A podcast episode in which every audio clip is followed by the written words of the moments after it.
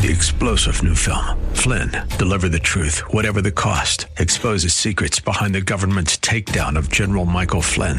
Flynn knew what the intel world had been up to. He ordered the first audit of the use of contractors. This set off alarm bells. He told the truth. He was the most dangerous person for Donald Trump to hire. They had to get rid of Flynn.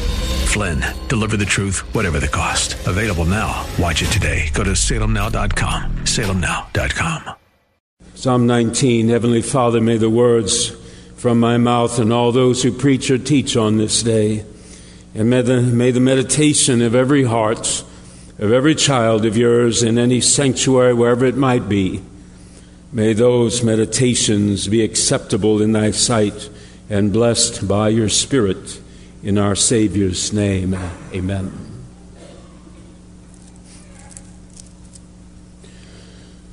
So tell me what is the greatest uh, commandment. Jesus, tell me what is the greatest commandment.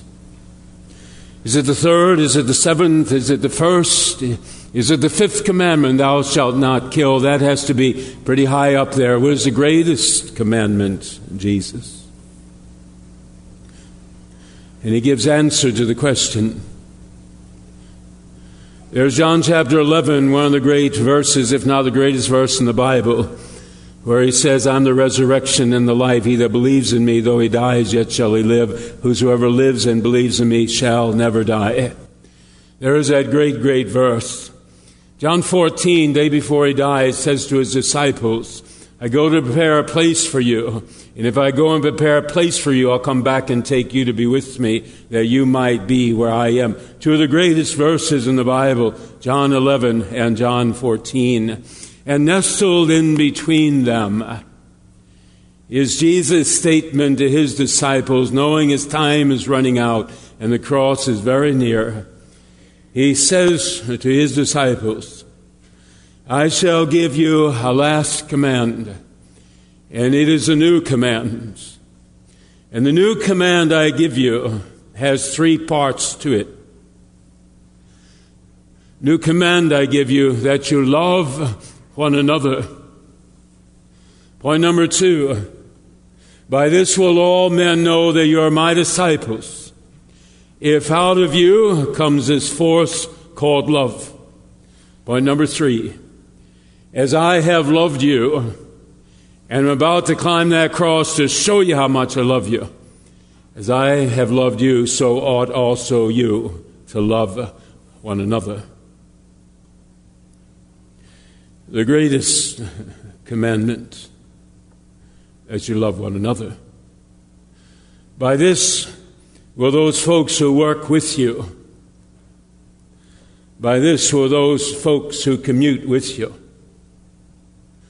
by this will those students who walk the hallway of the high school with you. By this will your fraternity brother, your sorority sister. By this will they know to whom you belong. By this will those who live in your neighborhood. By this will the family that you've married into. By this will the people in the corner bar know who you belong to. By this will those who work out with you, by this will the grocery store clerk or the gas station attendant, by this will the one who served you in the restaurant last night, by this will they know to whom you belong,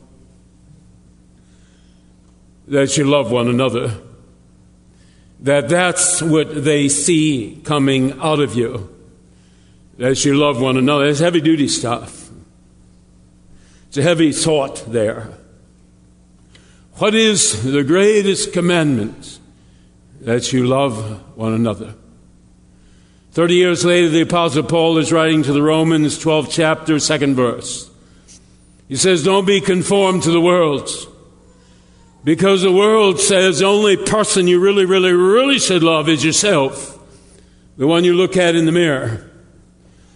If you love yourself, you can do great things. The Bible says you don't uh, love the person looking at the mirror.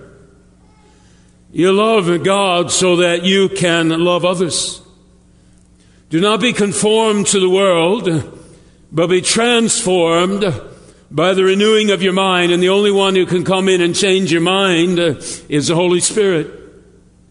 And when the Holy Spirit has done his transforming work, then you will show out to others the proof of God's love that is within you. Jesus put it this way, John 7:38. He says streams of living water are going to come from God and they're going to enter you, but they will not stay in you very long. Jesus said the streams of living water will flow out from you. And the streams of living water, Romans 12, where they will be so powerful that you will actually bless those who curse you.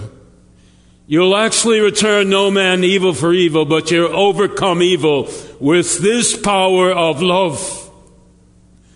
And in Romans 13 9, the Apostle Paul, 30 years after Jesus issued this new command, he said, All of the commandments, all of Moses' commandments 1500 years earlier, all of the commandments can be summed up in this one rule love your neighbor as you love yourself. Love does no harm to the neighbor. Therefore, love is the fulfillment of the law. I said it on Wednesday to about 40 people in the afternoon and 40 in the evening. I said, uh, Matthew 5 16, Jesus said, Let your light so shine before men, let your love so shine before men that they may see this love and give glory to God that He put you in their life at that precise moment when the need was greatest. Far too often we show our darkness. Jesus didn't say, let your darkness be shown to all men. He said, let your love. What's the darkness? Galatians 5.19, that's the darkness. Fruits of the flesh, sexual immorality, idolatry, debauchery, witchcraft. You say, that ain't me. I'm not into witchcraft or debauchery, whatever that is, and I'm not into sexual immorality. So I guess I'm cleared. You and I are not cleared. Because the next words say this fruits of the flesh, fits of rage, anger, discord, jealousy, envy, hatred, vengeance. And uh, every once in a while, that is us didn't say, let your darkness shine forth. Said, let your love shine forth. I want to tell you a story. I shared it some 14 years ago. Let me share a true story with you.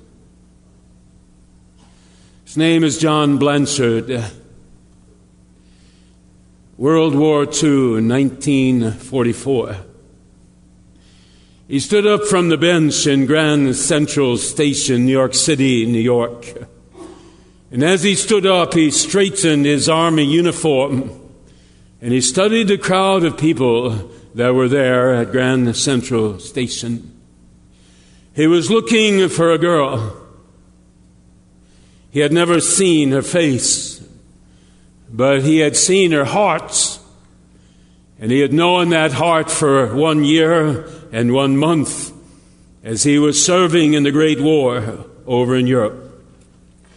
She said to him in the last letter that she sent, she said, You come uh, to New York City, Grand Central Station. You come at 7 p.m. on this date, and I will be there.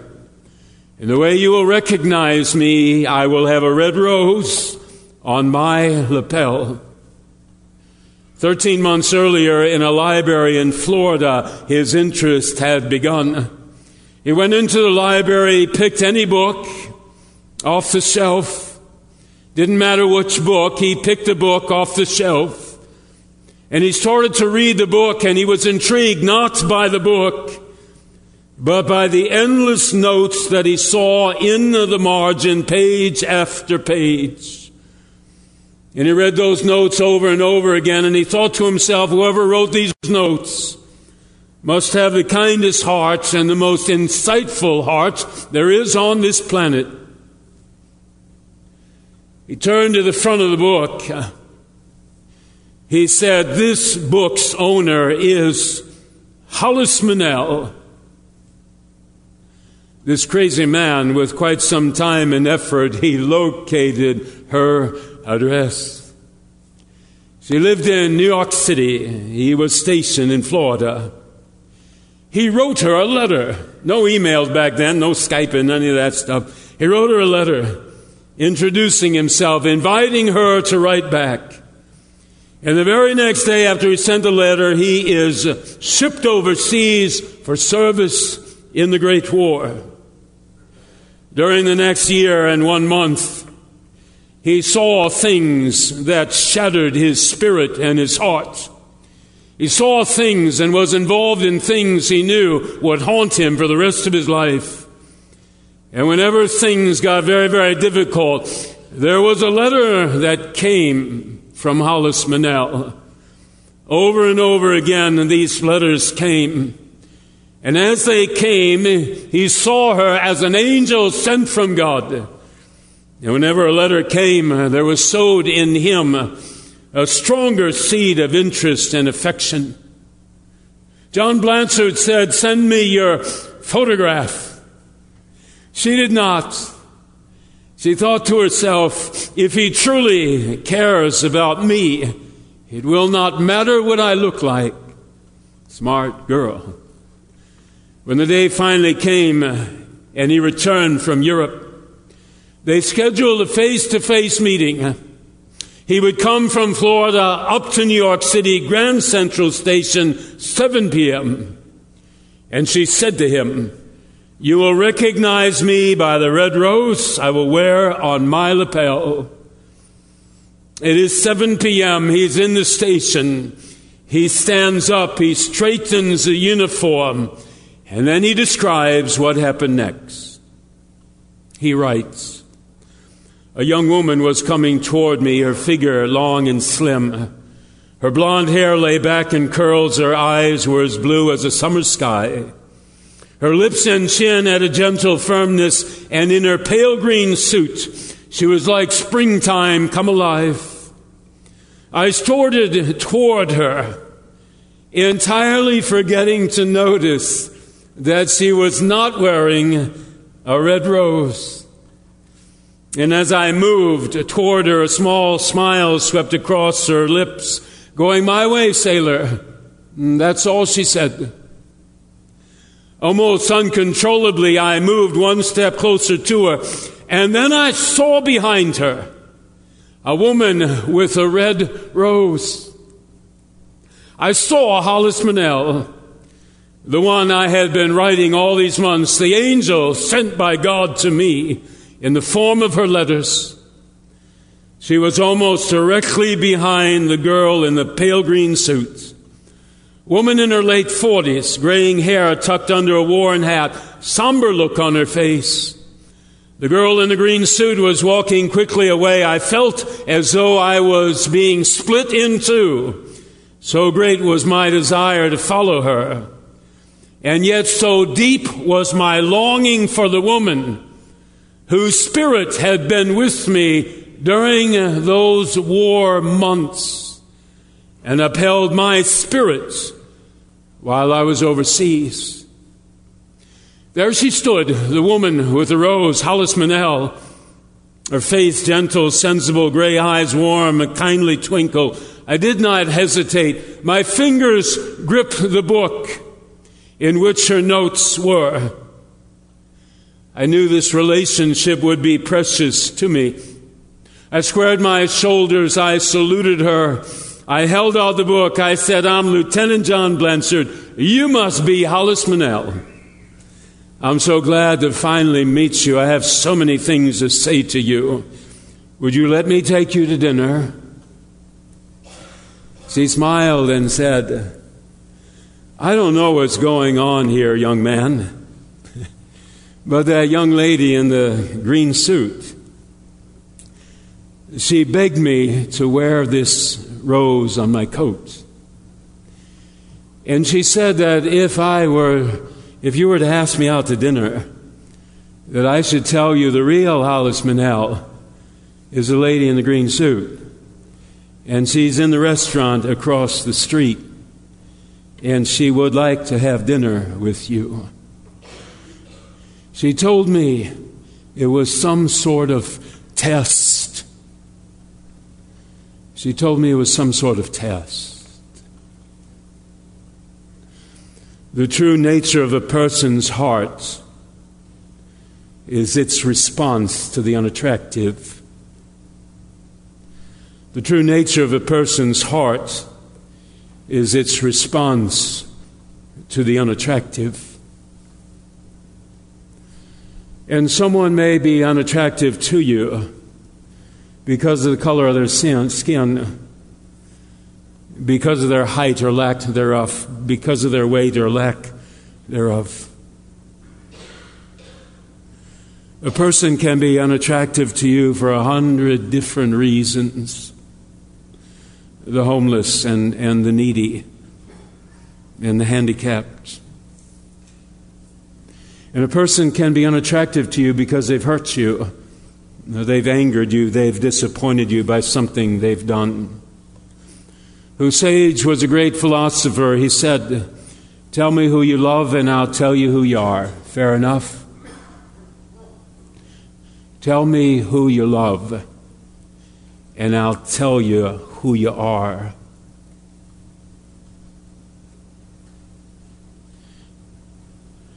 New command I give you that you love one another. By this will others know you're my disciple if you love one another. As I have loved you, so ought also you to love one another. The Apostle Paul uh, wrote a chapter in the Bible. Every wedding I've ever done, uh, over 600 of them, I've asked that this scripture be read. It says, If I were so gifted as to be able to speak like an angel and was more eloquent in my speech than any person on this earth, and yet my heart was hard and critical and judgmental. If I had not a loving spirit, I am nothing. If I speak God's word with great power and insight, revealing, unlike anyone else ever had, the mysteries of God, and if I was so gifted a preacher as to make God's word as plain as day to my listeners, and if my own personal faith was so strong I could say to a mountain, move, and it would move and yet my heart was hard and critical and judgmental, and I had not a loving spirit in me. I am nothing. I am useless to God and to others. And finally, he said, If I gave everything I possessed to the poor and had my body burned at the stake, and my motive was egotistical, self centered, wanting the praise of men, if my motive for those things was not love, I have gotten nowhere. So, no matter what I say, no matter what I believe, no matter what I do, no matter what I am, I am bankrupt without love. And then he said, Here's what love is love never gives up. Thank you, Jesus. You didn't give up on Moses or Abraham. You didn't give up on Simon Peter. You didn't give up on 12 disciples. You didn't give up on the thief on the cross. You didn't give up on King David, adultery, and murder. You didn't give up on me. You didn't give up on you. Love never gives up. Love cares more for others than for self. Thank you, Jesus. Love doesn't want what it doesn't have. Why? Because love doesn't care about itself, it cares about others. Love doesn't want what it doesn't have. Love doesn't strut. Love doesn't have a swelled head. Love doesn't force itself on others. Love doesn't say, I'm first. Love doesn't fly off the handle. It doesn't keep score of the sins of others. It doesn't rejoice when others are having a difficult time. It goes to them and says, How can I help? And finally, this love puts up with anything. Thank you, Jesus. You put up with anything Your disciples betraying you, scribes and Pharisees wanting you dead, the crowds endlessly hounding you, Satan whispering all the time, sometimes shouting loudly. Love puts up with anything. Love trusts God in everything. I don't want to climb the cross, not my will, but thine be done. I'll trust you, God, in everything. Love always looks for the best. As Jesus explained to me how he can be hanging on the cross looking for the best. Father, forgive the scribes and Pharisees, they don't know what they're doing. Father, forgive the Roman soldiers that just pounded the nails in my hands and feet. Uh, they don't know what they're doing. It always looks for the best in people. Love always keeps going to the very ends, to the very ends. Love keeps going to the very ends. Jason and I are beginning to work on the Tenebrae service Good Friday. It always puts me in a certain mood a mood of solemnity, sadness, awe. Because on the cross he will shout one word in the Greek, tetelestai, and that one word means it is finished. And then he will lay his head back on the cross and he will die. Love keeps going to the very end. John Blanchard understood what love was, was. That's why I went to the woman with the red rose. Hollis Maynell understood what love was. That's why she didn't send a photograph of herself. Jesus knew what love was.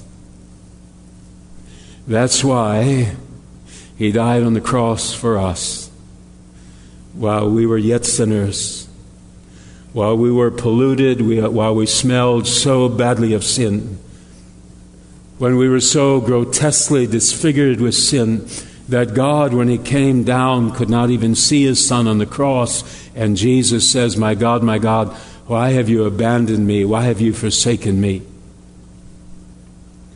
I leave you with one final verse that depicts the love of Jesus, Romans 5 8. It is rare for one man to die for another man, though for a good man someone might dare to die. But God showed his love for us that while we were yet sinners, Christ died for us. What's the greatest commandment, Jesus? That you love one another. In his powerful name, amen. Would you rise as we pray? Heavenly Father, our theme throughout this year has been reach out with purpose. And Jesus would say to us, Your purpose needs to be love. Reach out with purpose, and your purpose needs to be love. Whenever I baptize an infant, I say to the parents, Take this vow that you will pray with and for this child on a daily basis. Take this vow that you will set before this child a Christian example in the words that come out of your mouth and in the deeds that this child sees. Reach out with great purpose and if the purpose behind our reaching out is love, then anything and everything we do will be blessed by God because the motive for the action was love. In our Savior's name, amen. Three star general Michael J. Flynn, head of the Pentagon Intelligence Agency, knew all the government's dirty secrets. He was one of the most respected generals in the military. Flynn knew what the intel world had been up to, he understood its funding. He ordered the first audit of the use of contractors. This set off alarm bells. The explosive new documentary, Flynn deliver the truth, whatever the cost, and covers the facts behind this scandal. Flynn told the truth. He was the most dangerous person for Donald Trump to hire. I find out the worst enemy that I'm going to face in my life is right here in America. They took my assessment and they wanted me to change it. And I was like, I'm not changing it. They had to get rid of Flynn. With in depth interviews, archival footage, and never before seen personal records of the man behind the headlines. I just felt like I was drowning. Flynn, deliver the truth, whatever the cost. Available now. Watch it today. Go to salemnow.com. Salemnow.com.